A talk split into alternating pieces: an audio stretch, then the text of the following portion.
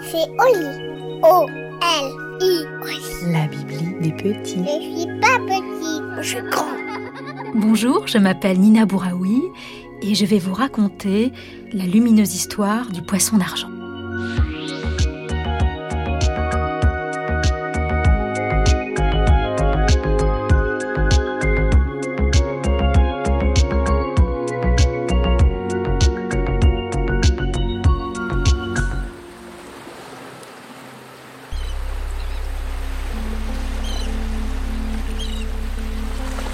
Une île qui n'existe plus, mais on a écrit son histoire.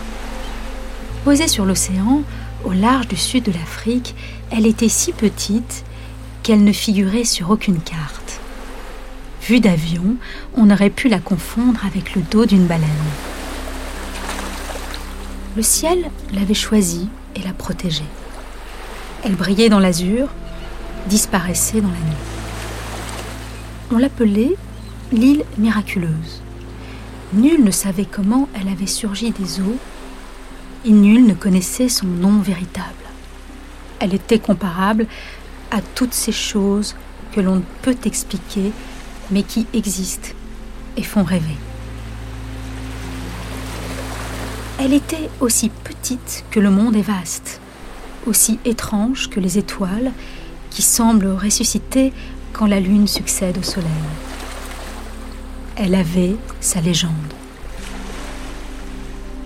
Il y a bien longtemps, des pêcheurs s'y installèrent. L'un d'eux se faisait appeler Monsieur O, parce que lui non plus, comme l'île, n'avait pas de nom, pas d'histoire. La nature était son seul royaume. Il disait être l'homme le plus libre de la planète, le pêcheur le plus chanceux du monde, le marin le plus comblé. Il adorait son île. Il disait y être arrivé un jour de grande tempête. Elle l'avait recueilli, nourri, abrité. Les autres pêcheurs avaient eux aussi échoué un beau jour sur cette terre qu'ils appelaient la terre promise. Il y faisait si bon vivre que chacun d'entre eux décida d'y emmener sa famille, rester sur le continent, sans rien dire à personne. Ils étaient peu nombreux, le destin les avait choisis. L'île n'était pas un simple banc de sable perdu dans l'océan. Bien que petite, elle possédait une mini palmeraie, une mini orangeraie, un mini cours d'eau douce, des mini-maisons au toit de chaume qui protégeaient du vent et de la chaleur les habitants qui se partageaient ce mini-territoire dans la douceur et dans la paix. Une seule chose manquait, le feu. Les pêcheurs de l'île miraculeuse n'en voulaient pas. Ils en connaissaient l'existence, mais le craignaient, à juste titre. Bien souvent, dans les autres contrées, le feu déclenchait la guerre. Et sur l'île, la guerre n'existait pas. Les pêcheurs faisaient sécher les poissons au soleil. Ils ne souffraient pas du froid, les orages étaient rares, et quand tombait la pluie, on la célébrait. La vie sur l'île était paisible. C'était un paradis où chaque jour qui passe est un jour heureux. Mais au fil du temps, une chose vint à manquer. Une chose indispensable que seul le feu peut apporter. Une chose qui rassure, entoure, scintille. La lumière. L'obscurité devenait de plus en plus pesante, surtout pour les enfants. Les jours semblaient trop courts, les fêtes étaient moins joyeuses, la lune et les étoiles ne suffisaient plus. Parfois, la mer faisait peur. On l'entendait sans la voir, grande et menaçante. La nuit était un second pays recouvrant le pays du jour. Les pêcheurs refusaient de céder. Il n'y aurait pas de feu sur leur île. C'était un vœu, une promesse que chacun respectait. Un matin, comme tous les matins, Monsieur O partit avec son petit bateau de bois à la pêche. Il alla plus loin que d'habitude. C'était une belle journée. L'aube était mauve, le soleil pâle, le vent juste assez fort pour entraîner l'embarcation vers le large. Monsieur O jeta l'ancre dans le passage des hirondelles, un couloir clair entre deux falaises. Il déplia son filet qu'il avait lui-même tressé avec des racines et de l'écorce. Cela d'ailleurs avait été un long travail de patience et de minutie. Mais Monsieur O savait attendre. C'était sa première qualité. Il jeta son filet aussi loin que possible. En tombant, le filet fit bondir des dizaines de petits poissons hors de l'eau. Puis il s'allongea pour profiter du matin radieux, de la douceur que seule la nature peut parfois t'offrir.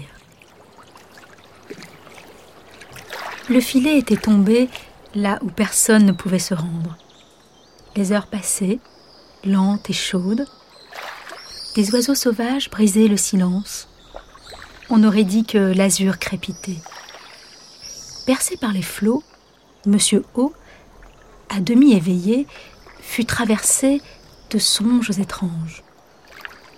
Ce n'était pas vraiment des rêves, pas vraiment des pensées, mais une spirale de couleurs dansant sous ses paupières, fragments roses, rouges et dorés.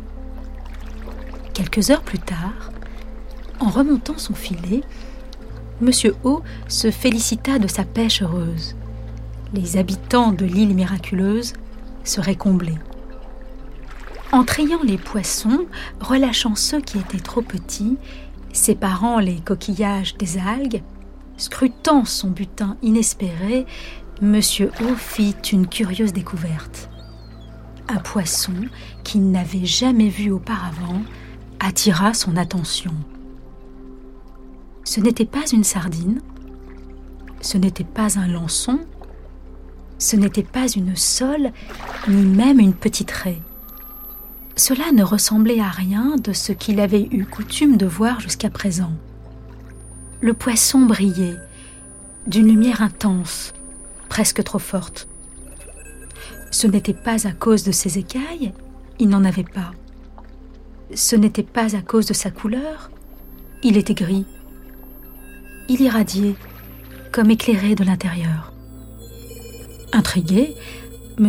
O décida de le garder vivant dans un petit seau d'eau qu'il cala entre ses pieds pour ne pas le renverser. Plus l'embarcation approchait de l'île, plus le poisson brillait, d'une lumière rare et dense. Les habitants de l'île vinrent à sa rencontre, l'aidant à porter son filet. Monsieur O tenait entre ses mains le poisson lumineux comme l'on tient un trésor il déposa le poisson dans un enclos d'eau salée, un aquarium creusé dans la terre qui faisait le bonheur des enfants. Le poisson se faufila entre les coquillages et les coraux.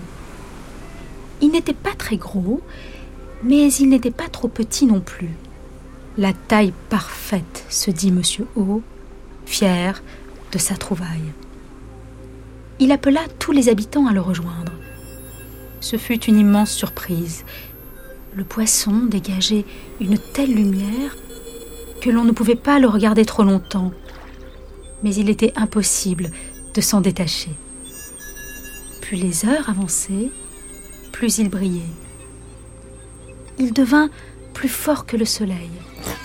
Une flamme dansait sous l'eau. La nuit tomba et ce n'était plus la nuit.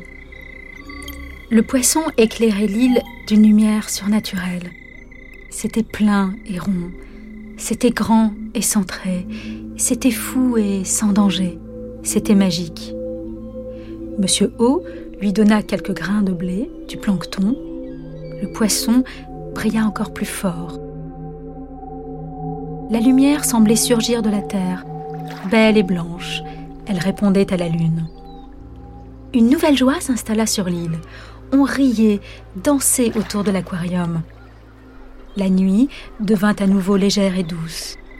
La mer n'était plus menaçante, vêtue d'un voile phosphorescent. Les enfants n'avaient plus peur de s'endormir. Leurs rêves seraient à présent éclairés. Les jours passèrent et le poisson de Monsieur O ne cessait de diffuser sa lumière. Il devint le cœur et l'âme de l'île miraculeuse. Chaque habitant veillait sur lui. On agrandit l'enclos, on planta un palétuvier pour la sève, la force, la vie. L'eau était pure, lavée par les pluies. On déposa de nouvelles branches de corail. C'était beau.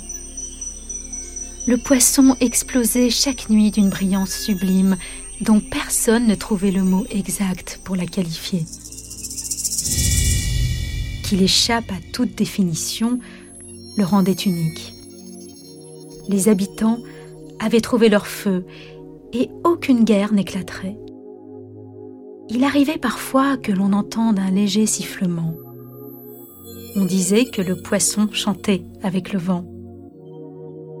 Rien n'était si paisible, rien n'était si serein. On raconte que les petits poissons d'argent que l'on trouve parfois dans nos maisons sont les fils et les filles du poisson de Monsieur O. Si tu les regardes attentivement dans l'obscurité, tu verras qu'ils brillent à leur tour, perpétuant ainsi l'histoire de l'île miraculeuse.